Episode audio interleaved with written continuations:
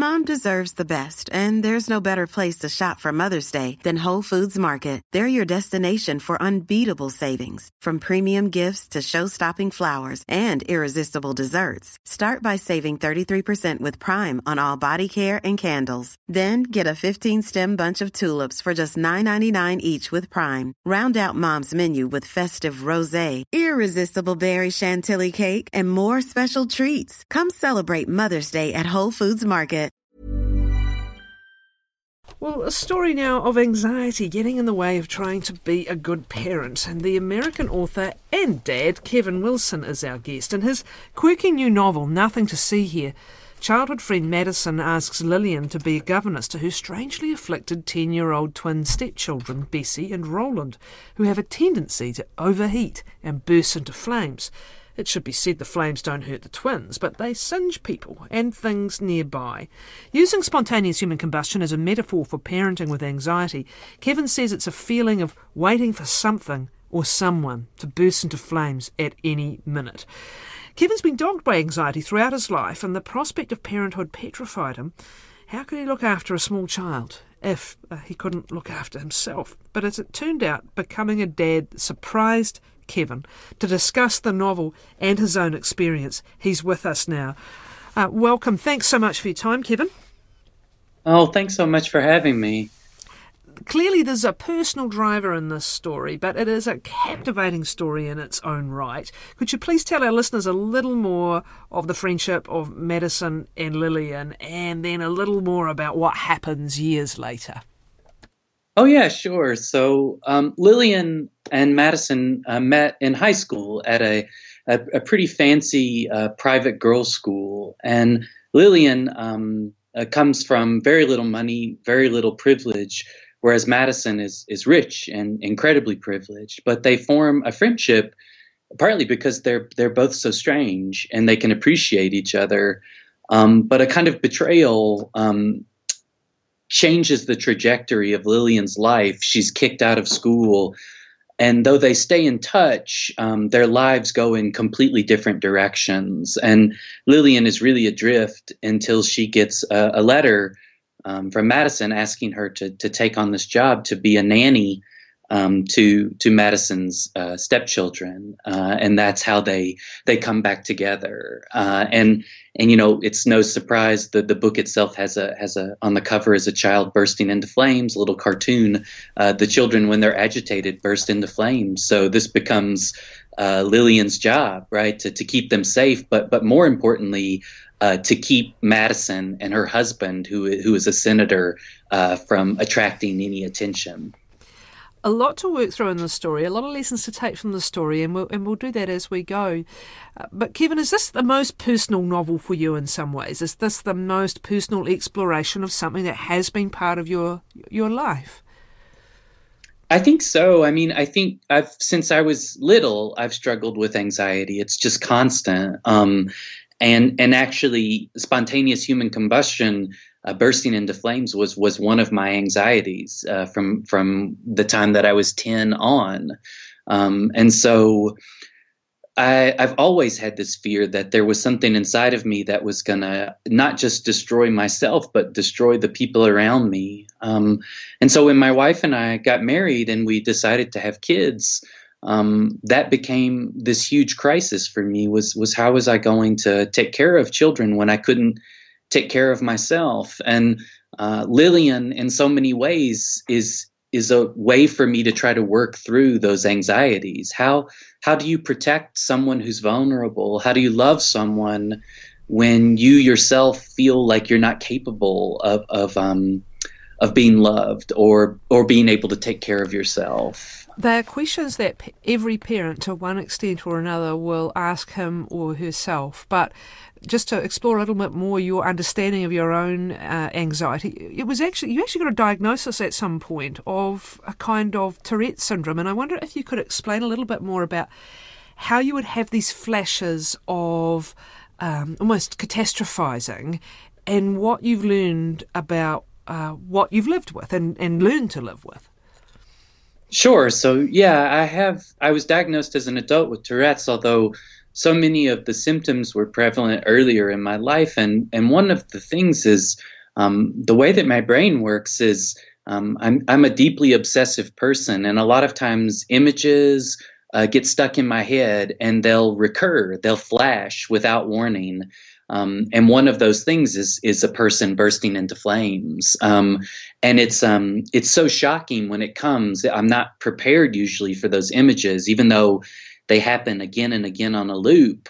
Um, that for me, writing is a way for me to try to figure out how to process um, these images. And so, for instance, you know, this image I always have of a person bursting into flames. It's not pleasant. It's um, it's a little scary.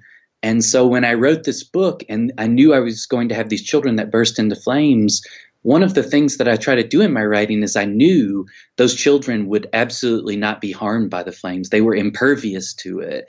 And a lot of times my writing is trying to take those those strange obsessions, those things that make me anxious and try to figure out how to kind of place them in fiction so that I can deal with them. Gives you a sense of control over them in some ways because you are the author, quite literally the author of what happens. Yeah, I mean, as I'm trying to get the characters to a better place, um, in some ways, the story is teaching me how, how, to how to make my own way towards that better place. Let's talk about the um, the lessons you've learned, I guess, becoming a parent and how this, whatever someone, whatever doubt someone is experiencing, or insecurity someone's are experiencing, or straight out anxiety someone's ex- experiencing, w- what you've learned um, you're, you're fascinated by the relationship between parents and children, the, the imperfection and the vulnerabilities of one human being taking on responsibility for another. I mean, that's it in a nutshell, isn't it? It's a, an enormous leap of faith. it is. It absolutely is. And I think what having children has taught me, and also writing about that those relationships, is what I didn't fully understand is. Um, you know, it's our job. I, I, don't think it's just parents and children, but I think it's our job in this world. Whatever comes next, I don't know. But I think it's our job to get everybody safely to that next thing, to do everything we can to protect each other so that we all make it safely to whatever comes next. And in your head, you think, oh, well, of course, obviously, we should protect people who are vulnerable. And that's altruistic and it sounds really lovely. But I think what if it was that easy, then we wouldn't have problems, right? What's difficult is that all of us have our own strange hangups. We have our own anxieties. And as we try to help or protect other people, uh, the strangeness of our own lives complicate that. And and what I've learned is that there isn't a perfect way to take care of someone. There isn't a perfect relationship. And what you have to do is accept the fact that you have to make yourself vulnerable to protect the people that you love. And you have to be willing to take the pain that comes with that. And you also, for me as a parent, what I had to come to terms with was um, I was going to unintentionally do things that hurt my children, that the decisions that I made, I would sometimes mess up and and that didn't mean that I didn't love them and it didn't mean that I wasn't a good parent. It just meant that if you're willing to be vulnerable and protect someone you're going to make mistakes sometimes. That is the nature of any relationship. The flip side of loving is is the hurting and we all have to reconcile ourselves to that I guess. But it is particularly acute with children.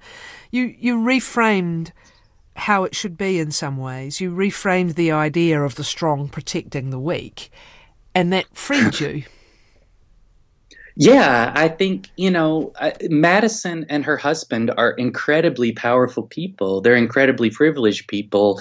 And and as I wrote this book and, and as I look around at the world around me, it seems that um, the people who are most in a position to protect the vulnerable, and it's not to say that I don't understand it, but I think they're a little uh, terrified of vulnerability. I think they're repulsed a little bit by people who need so much. And and so the response for Madison and Jasper are to build walls to protect themselves. And it's Lillian who comes from nothing, who's willing to walk right into the fire and know that she's going to get hurt because that's what it takes to protect these kids. In introducing Lillian, when she's first offered the job of governess, you outline some of the new, of the big anxieties new parents have about bringing up kids, and it's the most basic, fundamental stuff when you're doing it for the first time.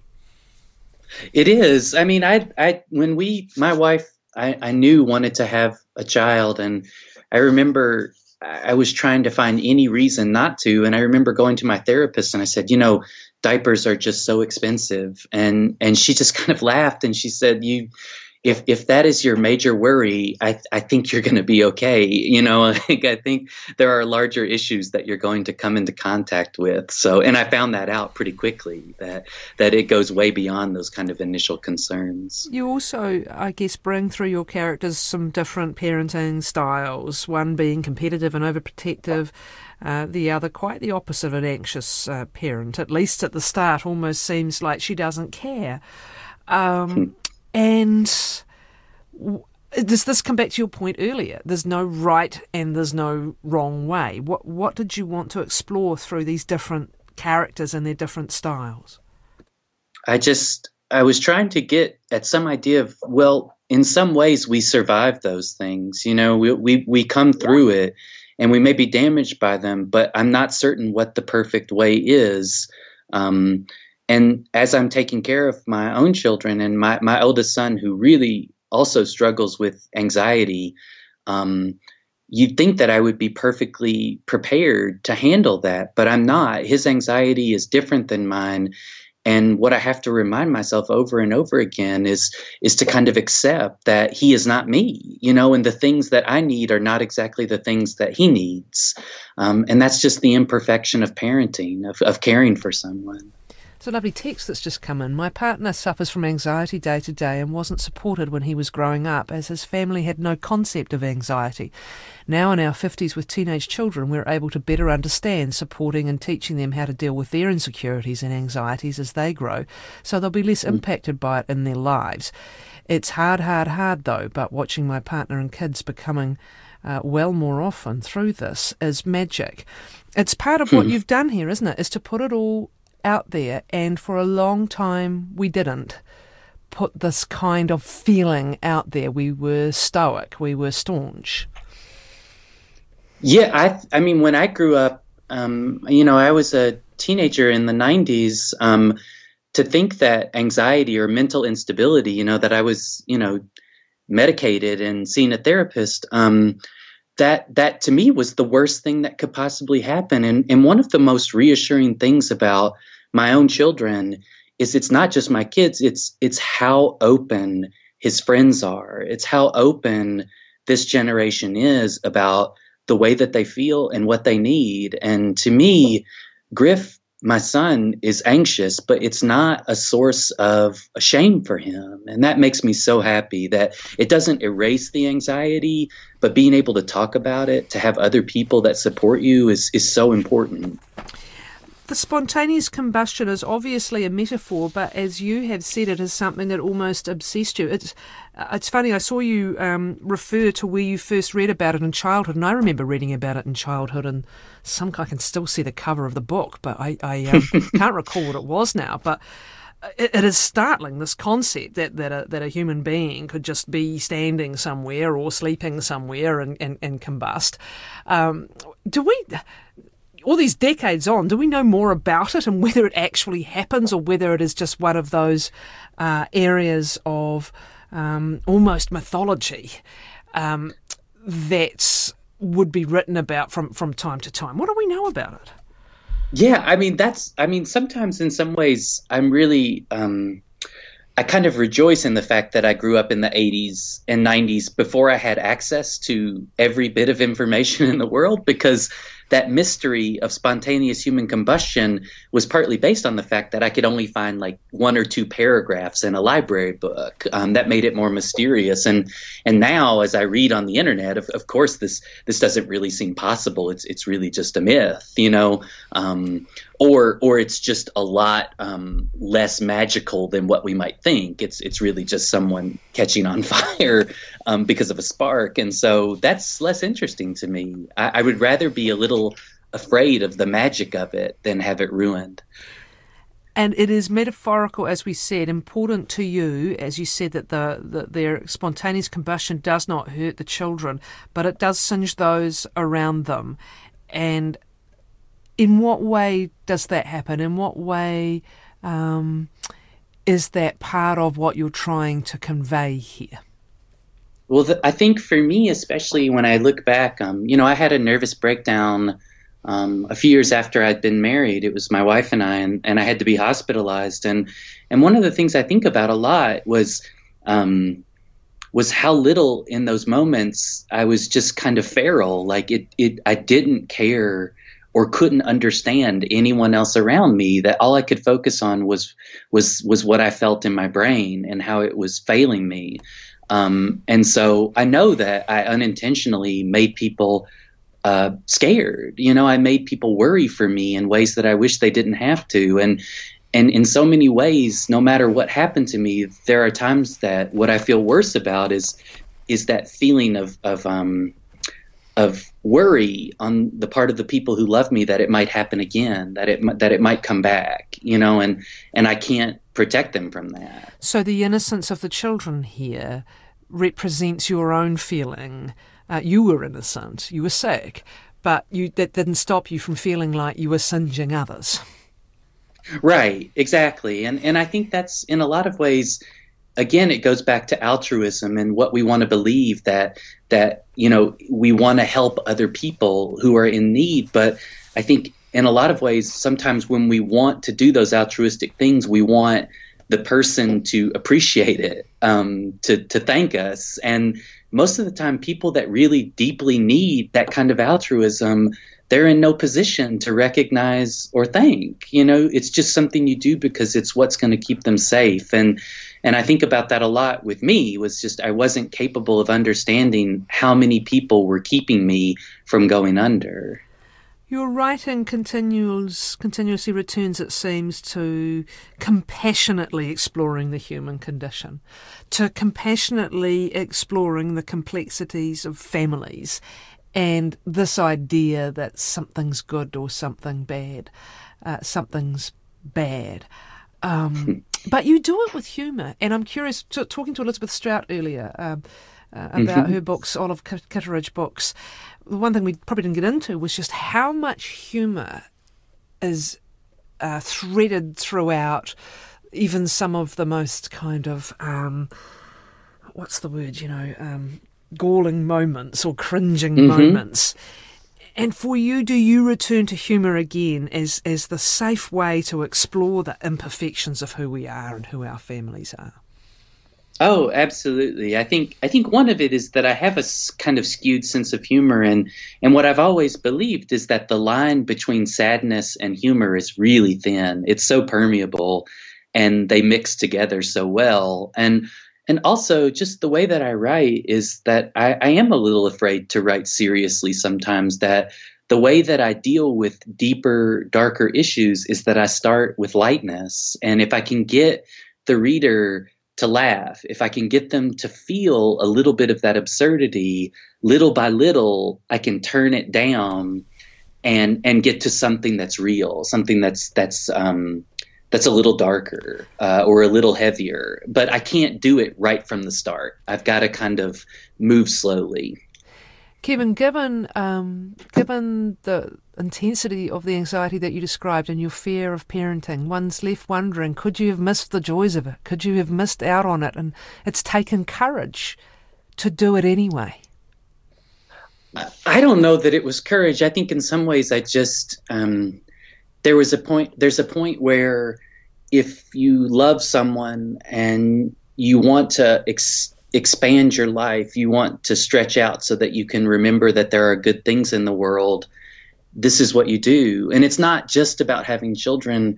And for instance one of the things i really wanted to do with this story is that lillian is not their mother right? She didn't give birth to these children. It's not necessarily just that oh you should have children and you'll become a better person.